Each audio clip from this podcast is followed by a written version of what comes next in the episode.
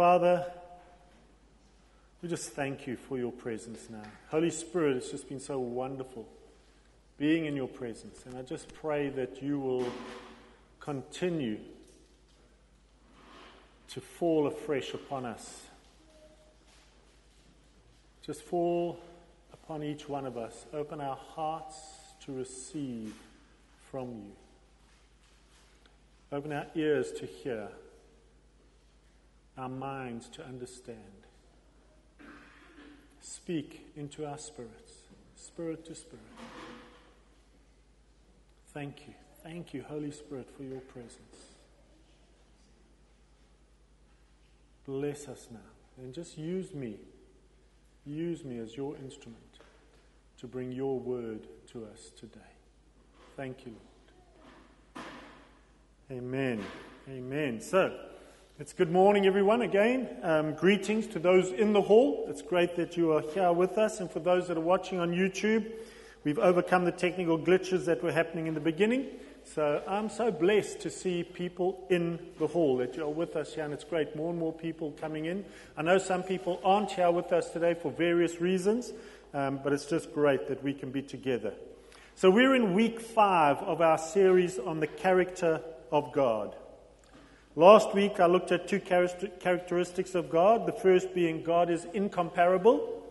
There's no way to describe him. There's nothing that we that we know that we can compare God to because He's outside of time and space and beyond what we can comprehend.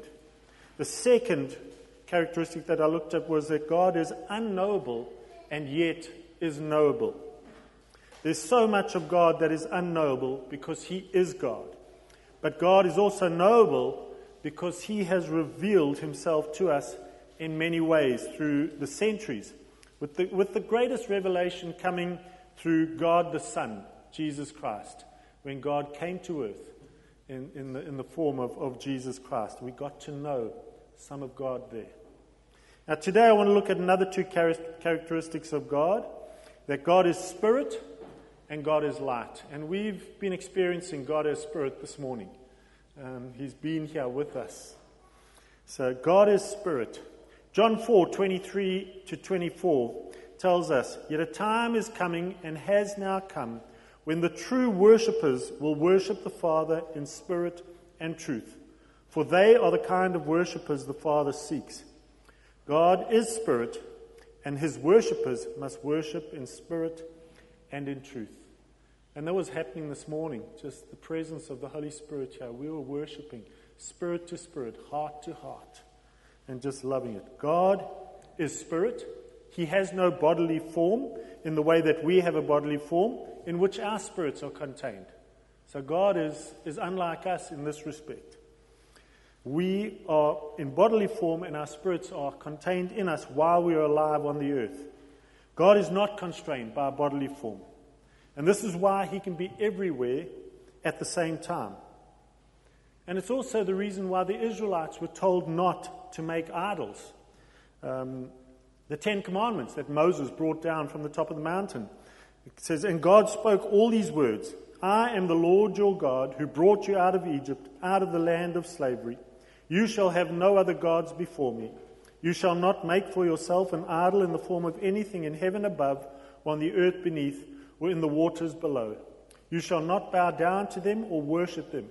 For I, the Lord your God, am a jealous God. Exodus chapter 20, verses 1 to the beginning part of verse 5. Part of the Ten Commandments. God is a jealous God.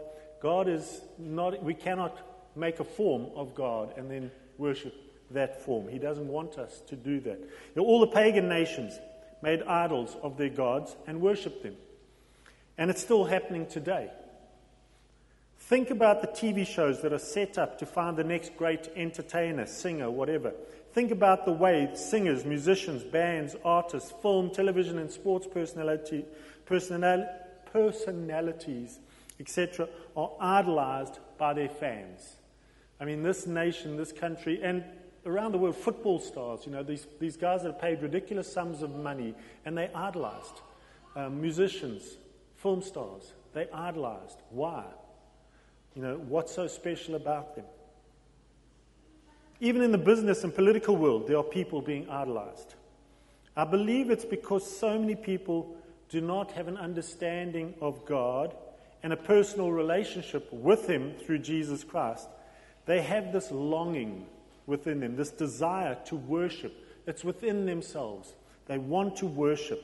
And so they worship things in and of the world instead of God. There is this desire in us to worship. And the most common form of worship is, is singing. You know, and I think most people enjoy singing. I don't know of a culture where people don't enjoy singing. But what do we sing about or who do we sing to? That's the important thing.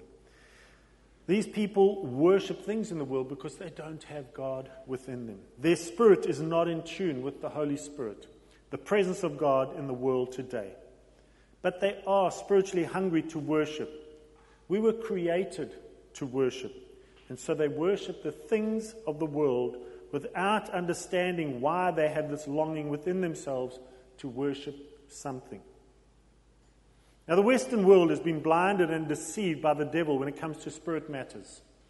For most people in the Western world, believing in spirits is for the weirdos and mentally unstable.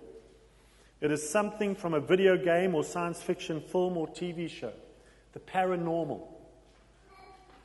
They believe spirits are not around anymore, and we certainly do not have a spirit, and that we do not have a spirit element to us, to ourselves. They do not understand that we are created by the God of creation as spirit, soul, and body. There's three elements to ourselves, which we'll talk about later when we look at the Trinity. God is spirit, and we are created in his image. Then God said, Let us make man in our image, in our likeness, and let them rule over the fish of the sea and the birds of the air, over the livestock, over all the earth, and over all the creatures that move along the ground. So God created man in his own image. In the image of God, he created him. Male and female, he created them. Genesis chapter 1, verses 26 and 27. God breathed his spirit into us at, this, at that time of creation. It was not just his breath he breathed into us, but his spirit too. The Lord God formed the man from the dust of the ground and breathed into his nostrils the breath of life, and the man became a living being. Genesis 2, verse 7. But it is the spirit in a man, the breath of the Almighty, that gives him understanding. Job 32, verse 8. And for I am full of words, and the spirit within me compels me. The Spirit within me compels me. Job 32, verse 18. We need both the breath of God and the Spirit of God to be fully alive. Without either one of them, we are dead. If it were his intention and he withdrew his spirit and breath, all mankind would perish together and man would return to the dust. Job 34, 14 and 15. Many people living today are not fully alive. Their bodies are living, they are breathing, but their spirits are inactive. They are spiritually dead and are unable to perceive God because He is spirit. For us to understand God as a spirit, our spirit within us needs to be reignited, reactivated, energized. And this happens in the way Jesus explained it to Nicodemus, as found in the Gospel of John. Jesus declared, I tell you the truth, no one can see the kingdom of God unless he is born again. How can a man be born when he is old? Nicodemus asked. Surely he cannot enter a second time into his mother's womb to be born. Jesus answered, I tell you the truth, no one can enter the kingdom of God unless he is born of water and the Spirit. Flesh gives birth to flesh, but the Spirit gives birth to spirit. You should not be surprised at my saying, You must be born again. The wind blows wherever it pleases. You hear its sound, but you cannot tell where it comes from or where it is going. So it is with everyone born of the Spirit. John chapter 3, verses 3 to 8. When we encounter God through Jesus Christ, when we confess that we are sinners in need of salvation, and Jesus being the only way to salvation, we invite him into our lives to be our Lord and Savior. Our spirit comes alive by the power of God, the Holy Spirit, coming into our lives and reigniting, reactivating, and energizing our spirit, the part of us that is from eternity to eternity. Our bodies die, but our spirits are eternal. Before I formed you in the womb, I knew you. Before you were born, I set you apart. Jeremiah chapter, uh, chapter 1 and verse 5. God is spirit, and we are created in his likeness. So we too are spirit, not just a physical body. We have the Spirit of God living in us when we receive Jesus Christ as Lord and Savior. Our spirit within us receives the kiss of life from the Spirit of God, the Holy Spirit, and comes alive again. The sloppy wet kiss that we sang about earlier today. it is only when our spirits are revived by the kiss of life from the Holy Spirit that we are able to worship God who is Spirit. In spirit and truth, even though we have a limited understanding of God as Spirit, we worship Him in spirit and in truth because our spirit within us is alive through the Holy Spirit in us. I want to conclude the first part of the message by quoting from Incomparable by Andrew Wilson, where he is actually quoting Stephen Charnock's book, The Existence and Attributes of God. He says this Since we cannot have a full notion of Him, we should endeavor to make it as high and as pure as we can. Conceive of Him as excellent without any imperfections a spirit without parts, great without quantity, perfect without quality, everywhere without place, powerful without members, understanding without ignorance, wise without reasoning, light without darkness. And when you have risen to the highest, conceive him yet infinitely above all you can conceive of spirit, and acknowledge the infirmity of your own minds and whatsoever conception comes into your mind, say, This is not God. God is more than this. If I could conceive him, he were not God. If I could conceive him, he were not God. God is far beyond what we can conceive and understand. But he gives us parts of himself, he shows us bits of himself. And this is what we're looking at through this whole series. So we look at God is spirit and we respond to Him spirit to spirit. The second characteristic of God I want to look at is God is light. The people walking in darkness have seen a great light. On those living in the land of the shadow of death, a light has dawned. Isaiah chapter 9 and verse 2. The people walking in darkness have seen a great light. On those living in the land of the shadow of death, a light has dawned. This verse is so often uh, used in sermons in and around Christmas time as we get ready to celebrate and remember the birth of Jesus. When God came to earth in physical form, He came as Emmanuel, God with us. The light of God came into the world in the form of Jesus Christ. In Him was life, and the life was the light of men. The light shines in the darkness, and the darkness has not overcome it. There was a man sent from God whose name was John. He came for testimony, to bear witness to the light, that all might believe through him. He was not the light, but came to bear witness to the light. The true light that enlightens every man was coming into the world. John 1, verses 4 to 9. The light shines in the darkness, and the darkness has not overcome it. Darkness cannot overcome light. It is impossible for darkness to overcome light. Darkness is not the opposite of light. Darkness is the absence of light. The darkness of night happens when there is the absence of the light of the sun. But as soon as the sun appears, the darkness disappears. It cannot remain and overcome the light. John came as the forerunner to Christ to prepare the hearts of man to be ready to receive Jesus as the Christ, the Messiah. He was the spark, the glimmer of light before the flame of God appeared in the form of Jesus Christ. Jesus, the very presence of God on the earth, declared himself to be the light of the world, the one to make the way and to show the way to Father God. When Jesus spoke again to the people, he said, I am the light of the world. Whoever follows me will never walk in darkness, but will have the light of life. We live in a dark world, and we are called to reflect who God is in the world.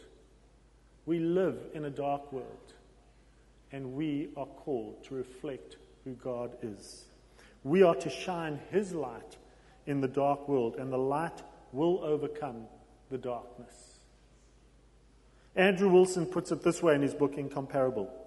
So to say God is light and in him is no darkness at all, as we, 1 John 1 verse 5 says, is to declare God's invincibility.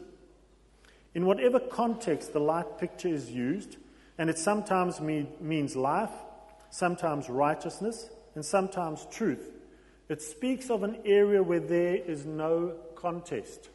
In principle, it is possible for grace to be overcome by legalism the holy tainted by the common, love spoiled by hate.